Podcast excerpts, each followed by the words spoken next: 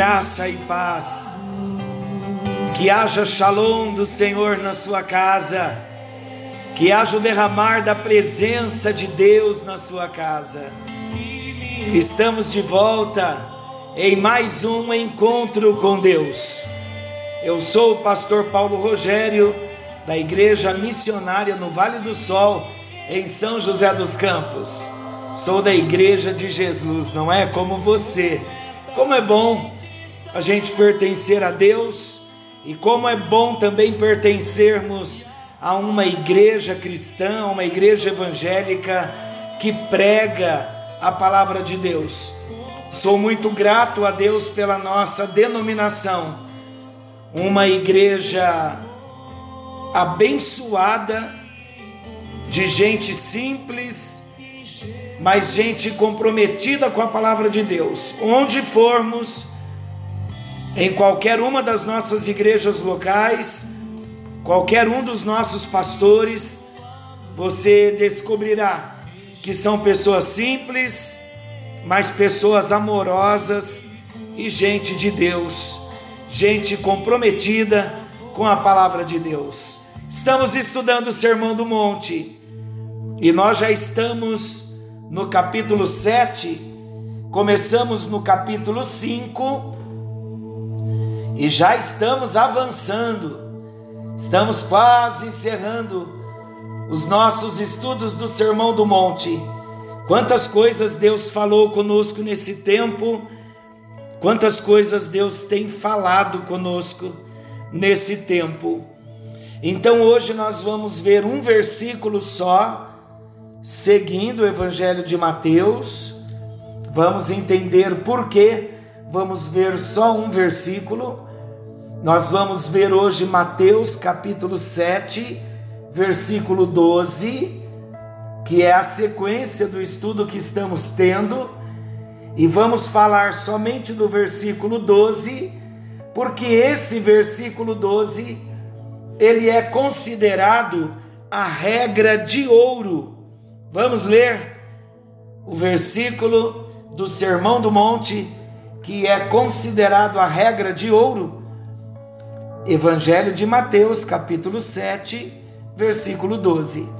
Portanto, tudo o que vós quereis que os homens vos façam, fazei-lhe também vós, porque esta é a lei e os profetas. Aqui nesse versículo 12 de Mateus 7, é um verso tão importante para mim e para você. Parece ser tão simples, mas ele merece um estudo exclusivo. Parece que não há tanto ensinamento aqui pela simplicidade do versículo mas nós vamos ver como regra de ouro, ele é um versículo valioso para as nossas vidas. São palavras extremamente poderosas, mas também são palavras difíceis de se colocar em prática. Como nós estamos sendo desafiados no Sermão do Monte a colocarmos em prática tudo que nós ouvirmos, é importante também que coloquemos esta regra de ouro dos relacionamentos humanos em prática. Assim, em outra tradução, em tudo façam aos outros o que vocês querem que eles lhes façam, pois esta é a lei e os profetas. Vamos a algumas perguntas para nossa reflexão. Por que você acha que deram o nome de regra de ouro a este versículo? Obviamente, pelo que contém o versículo. Mais uma pergunta para clarear a sua mente, a nossa mente. O que aconteceria se todos nós praticássemos esse versículo 12 de Mateus 7, se colocássemos em prática essa regrinha de ouro, como o mundo seria? Como seria a sua casa? Vou repetir o versículo. Imagina agora como seria o mundo, como seria a nossa casa, o que aconteceria se todos nós praticássemos esse versículo. Portanto, tudo o que vós quereis que os homens vos façam, fazei-lhe também vós, porque esta é a lei e os profetas. Então, trocando em miúdos, esse versículo quer dizer assim: que tudo que nós queremos que os homens nos façam, tudo que desejarmos que os homens façam a nós, nós devemos fazer aos outros. Imagina se como eu desejo ser tratado em casa, se eu tratar, eu vou ser tratado da forma, da mesma forma como eu estiver tratando. E daqui a pouco falaremos mais sobre essa questão familiar porque essa regra de ouro ela precisa ser colocada em prática começando dentro da nossa casa. Então, no desenvolvimento do nosso assunto, já começamos a entender que esta declaração de Jesus ela é tremenda se ela for colocada em prática. Esta declaração de Jesus é uma outra maneira que ele mesmo, Jesus, afirma o que ele chamou de o segundo maior mandamento, que está lá em Mateus, capítulo 22, versículo 39. O que diz? Eu vou ler: Ame o seu próximo como a si mesmo. Então esta declaração de Jesus, ela é tremenda ela é uma outra maneira de Jesus afirmar o que ele disse em Mateus 22, 39. Ame o seu próximo como a si mesmo. Olha agora Mateus 7. O que vocês desejarem que os homens vos façam, fazei vós também. Então Jesus está afirmando que é assim que nós devemos agir com os nossos semelhantes em todos os níveis de relacionamento. E olha como é interessante isso. Nunca nós devemos começar pela outra pessoa. A iniciativa deve ser sempre nossa. Devemos indagar sobre nós mesmos. O que eu gosto? Quais são as coisas que me agradam? Quais são as coisas que me ajudam e me encorajam? E em seguida, devemos perguntar de nós mesmos: o que eu não gosto? Quais são as coisas que me perturbam e despertam sentimentos ruins em mim? Quais são as coisas que me desanimam? O que eu gosto que as pessoas pensem de mim? Se nós agirmos segundo esta norma, conforme Jesus está nos ensinando, então nunca poderemos errar. Você gosta que os outros falem mal de você? Qual é a sua resposta? Você gosta que os outros falem mal de você? Claro que não gostamos. Então, queridos, se não gostamos, não podemos também dizer tais coisas sobre outras pessoas. A coisa é simples assim. Todos os manuais sobre princípios éticos, manuais de moralidade, manuais de relações comerciais. Todos os manuais sobre todos os assuntos que tratam de relacionamentos podem ser resumidos através desse princípio. Este é um ensino urgente para os nossos dias. Por quê? Porque nós vivemos uma grande crise de relacionamentos em todas as esferas. Quando nós analisamos todos os problemas familiares, os problemas políticos, quando analisamos os problemas econômicos, os problemas internacionais, todos esses problemas em todos os níveis podem ser reduzidos ao nosso relacionamento com nossos semelhantes. E a maioria das pessoas vai achar esse princípio muito lindo, maravilhoso. Dá até para fazer uma poesia mas a tragédia é que a maioria de nós não colocamos em prática.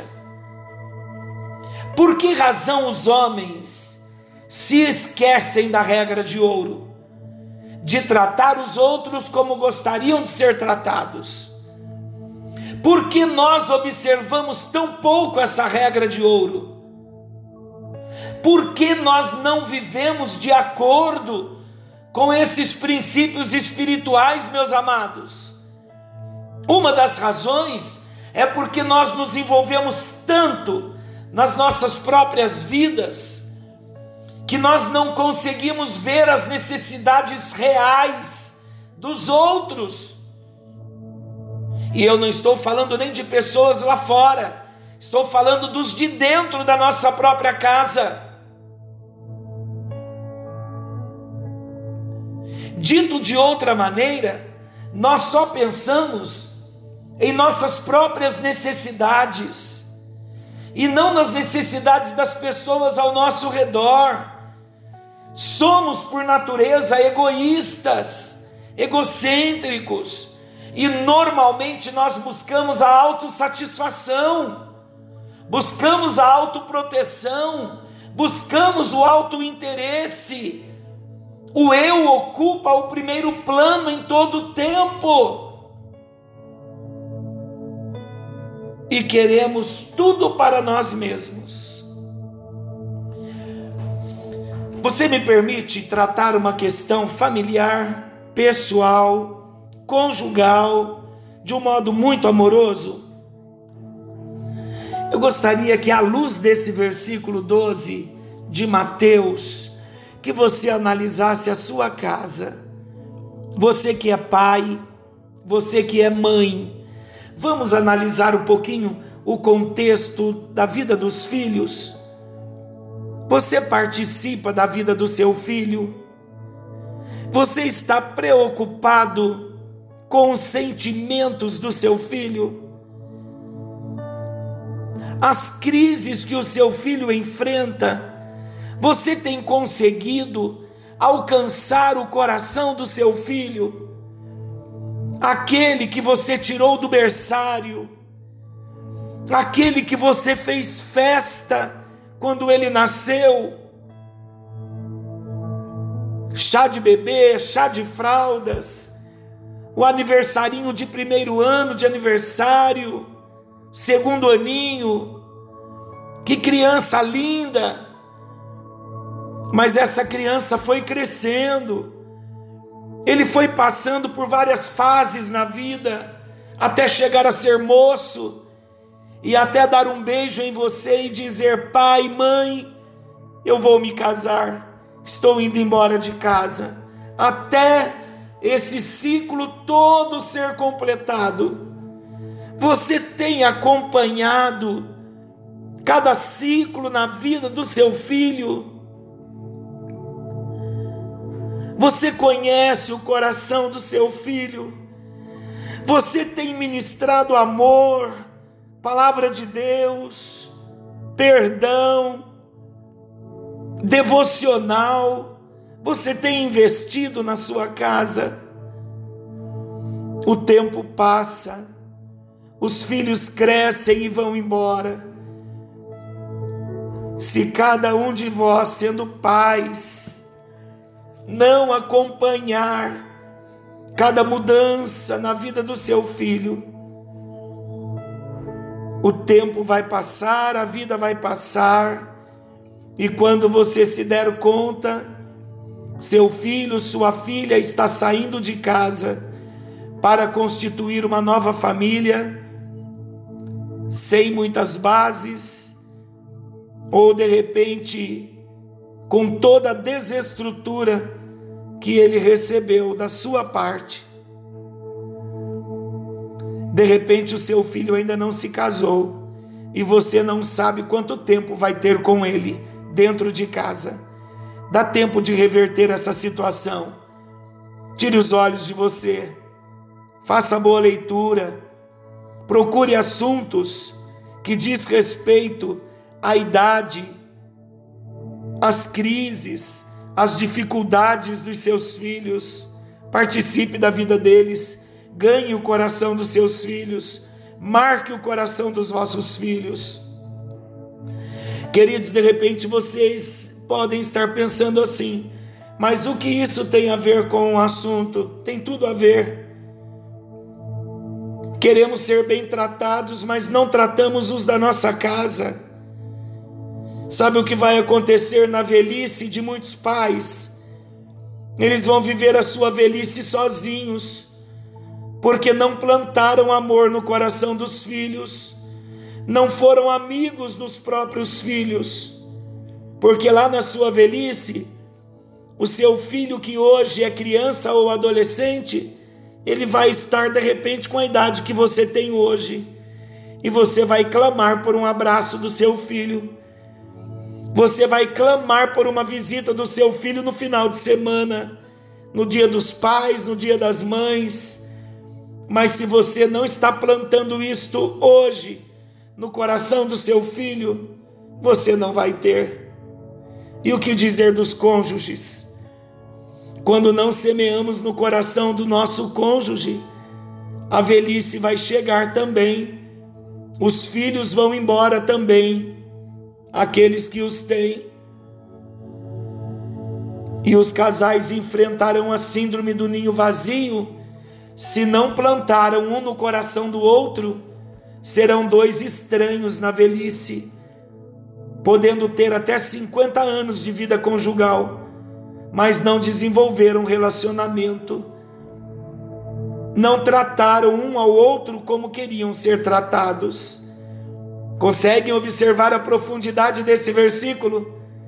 Quando ele é aplicado dentro da nossa casa, dentro da nossa família, e eu quero voltar só um pouquinho na questão de criação de filhos, para perguntar para você, pai, para você, mãe, vocês estão preocupados com a salvação dos seus filhos? Estão preocupados com toda essa crise que estamos vivendo? dias proféticos, escatológicos, Jesus está voltando. Você está preocupado com a vida eterna do seu filho? Preste atenção nisso. Deus está falando conosco. Chegou a hora, meus irmãos, em que a luz da palavra de Deus precisa transformar a nossa vida. Chegou a hora de nós tirarmos o eu que tem ocupado o primeiro plano o tempo todo. Precisamos tirar o eu que quer tudo para si mesmo. Precisamos tirar o eu do centro, colocar Jesus, colocar a esposa, o marido, colocar os filhos e tratarmos e vivermos, fazendo para os que estão ao nosso redor o mesmo que gostaríamos que fizesse para nós. Outra razão é que simplesmente nós não conseguimos agir de outra forma. Primeiro, porque o eu ocupa o primeiro plano em tudo, em todo o tempo e queremos tudo para nós mesmos. E a outra razão é que simplesmente não conseguimos agir de outra forma descobrimos que é verdade o que afirma o apóstolo Paulo em Romanos 7, versículo 18, que diz assim: Sei que nada de bom habita em mim, isto é, em minha carne, porque tenho desejo de fazer o que é bom, mas não consigo realizá-lo. Ou seja, a Bíblia diz que o nosso verdadeiro problema é que somos pecadores. O pecado, como um câncer mortal, ele invadiu as nossas almas e nós nos tornamos fracos, incapazes de fazer o que é correto. O homem é potencialmente capaz de fazer aquilo que não é correto. É por isso que nós precisamos de Jesus na nossa vida, porque Jesus veio ao mundo, veio oferecido como presente de Deus para nós, para nos perdoar para nos salvar de todo o poder do pecado, de toda a força do pecado. E não adianta tentar viver da maneira que se deve viver, tentando fazê-lo na sua própria força, nós não vamos conseguir. Em vez disso, de tentar fazer na nossa própria força, vamos pedir a ajuda de Jesus, crendo nele, que entre na nossa vida a fim de nos purificar, de nos salvar, de nos transformar e nos ajudar a tirar o eu do centro. Aí sim, quem já nasceu de novo pode pedir a Jesus que lhe dê um novo amor pelos outros, pelos da sua casa, pelos seus parentes, pelos irmãos na fé Chegou a hora de nós pedirmos a Jesus que derrame em nós esse amor que vem do coração dele, para que nós venhamos derramar também esse amor no coração de todos aqueles que estão ao nosso redor, sem se esquecer que esta obra deve começar dentro da nossa casa. Precisamos pedir a Jesus que nos ajude a tratar os nossos da mesma maneira que gostaríamos de ser tratado e da maneira correta de tratar os outros. Precisamos pedir isso a Jesus. Agora você já consegue imaginar, consegue responder quão diferente seria o nosso mundo se todos fizessem dessa forma. Por isso é que Jesus desafiou aos seus discípulos verdadeiros a pedir, buscar e bater. Se pedirmos boas coisas ao nosso Pai Celeste, não tenha dúvida, com amor novo nos nossos relacionamentos, Ele certamente nos responderá de forma positiva. O que precisamos? Precisamos olhar para Deus, precisamos ver como Ele nos trata, precisamos ver o método de Deus. E o método de Deus não é tratar-nos segundo merecemos. Ele é o bom Pai que dá sempre coisas boas aos seus filhos ele nos dá as suas bênçãos, a despeito daquilo que somos. Se fôssemos tratados de acordo com os nossos merecimentos, nós seríamos fatalmente condenados, mas Ele nos contempla através da Sua graça e misericórdia. Por isso mesmo, é que Jesus inclui esse versículo tão importante e tão transformador logo após o ensino sobre a oração. Vamos pedir a Deus um novo coração. Vamos pedir a Deus um coração nascido de novo, uma nova alma, e Ele vai nos dar. Vamos buscar mudanças, vamos bater na porta de Deus clamando por uma nova vida, clamando por novos relacionamentos. E não tenha dúvida, a porta será aberta. Se é desta maneira que Deus nos trata, temos que tratar também os nossos semelhantes em harmonia com esse mesmo tratamento que recebemos. Não podemos ver apenas o que é problemático, aquele que é ofensivo, ou, de, ou aquilo que é ofensivo ou distorcido nas pessoas. Sabe o que nós precisamos com urgência? Precisamos ver a realidade espiritual por trás de tudo. É como se Jesus dissesse assim para nós: olhem para os outros conforme eu mesmo tenho olhado para vocês. Se assim nós fizermos, meus amados, não será difícil viver a regra de ouro. Seremos capazes de dizer, como Paulo falou em 2 Coríntios 5,16, ele disse assim: De modo que de agora em diante a ninguém mais consideramos do ponto de vista humano, mas nós vamos olhar com olhos espirituais e vamos amar da mesma forma como Jesus nos ama e vamos tratar da mesma forma como Jesus tem tratado conosco. De repente a gente diz: "Ah, mas fulano não merece". Quando olhamos na ótica espiritual, nós vamos entender que diante de Deus nós também não merecemos. E a despeito de não merecermos, ele nos trata com amor. Nós só teremos uma nova atitude para com as pessoas quando tivermos um novo e pessoal relacionamento com Deus. Só através de uma verdadeira conversão e um sincero desejo de mudar. Por isso, precisamos pedir, buscar e bater, tratando o nosso pecado, tratando o nosso egocentrismo, tratando a nossa natureza individualista. Só tratando é que nós seremos capazes de viver esse maravilhoso e esse transformador ensino de Jesus, esse resumo de toda a lei de Deus, a regrinha de ouro.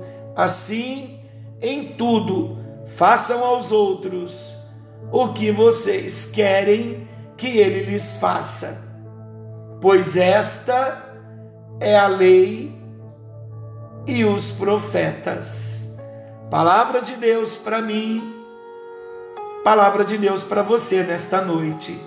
Jesus está nos convocando no encontro de hoje a vivermos desta maneira e assim seremos testemunhas vivas do seu poder transformador.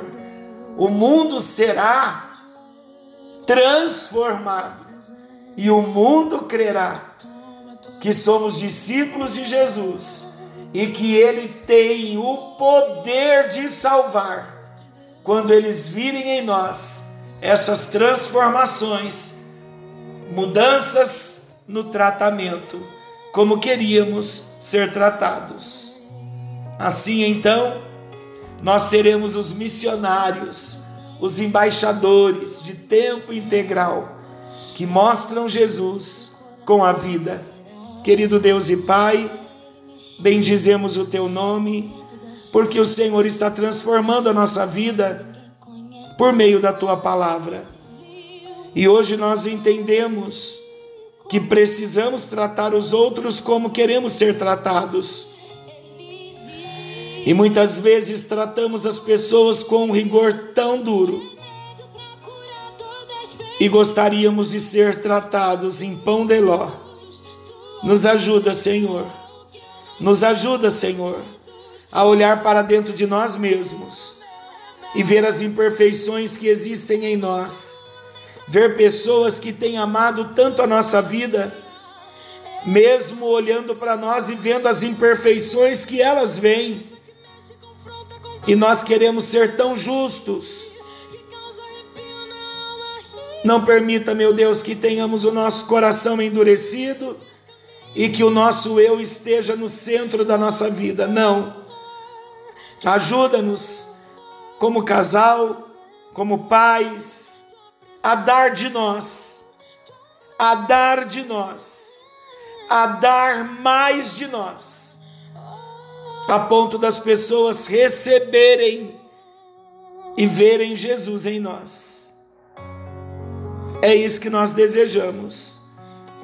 Queremos, Deus, mudar o nosso trato, toda dureza do nosso coração, de repente a pais duros, esposas pesadas de palavras, homens pesados de palavras, pais que têm se distanciado dos seus filhos, que haja um conserto no encontro de hoje, ó Deus. É no nome de Jesus que nós oramos. Certos estamos dos grandes milagres e em nome de Jesus oramos. Amém.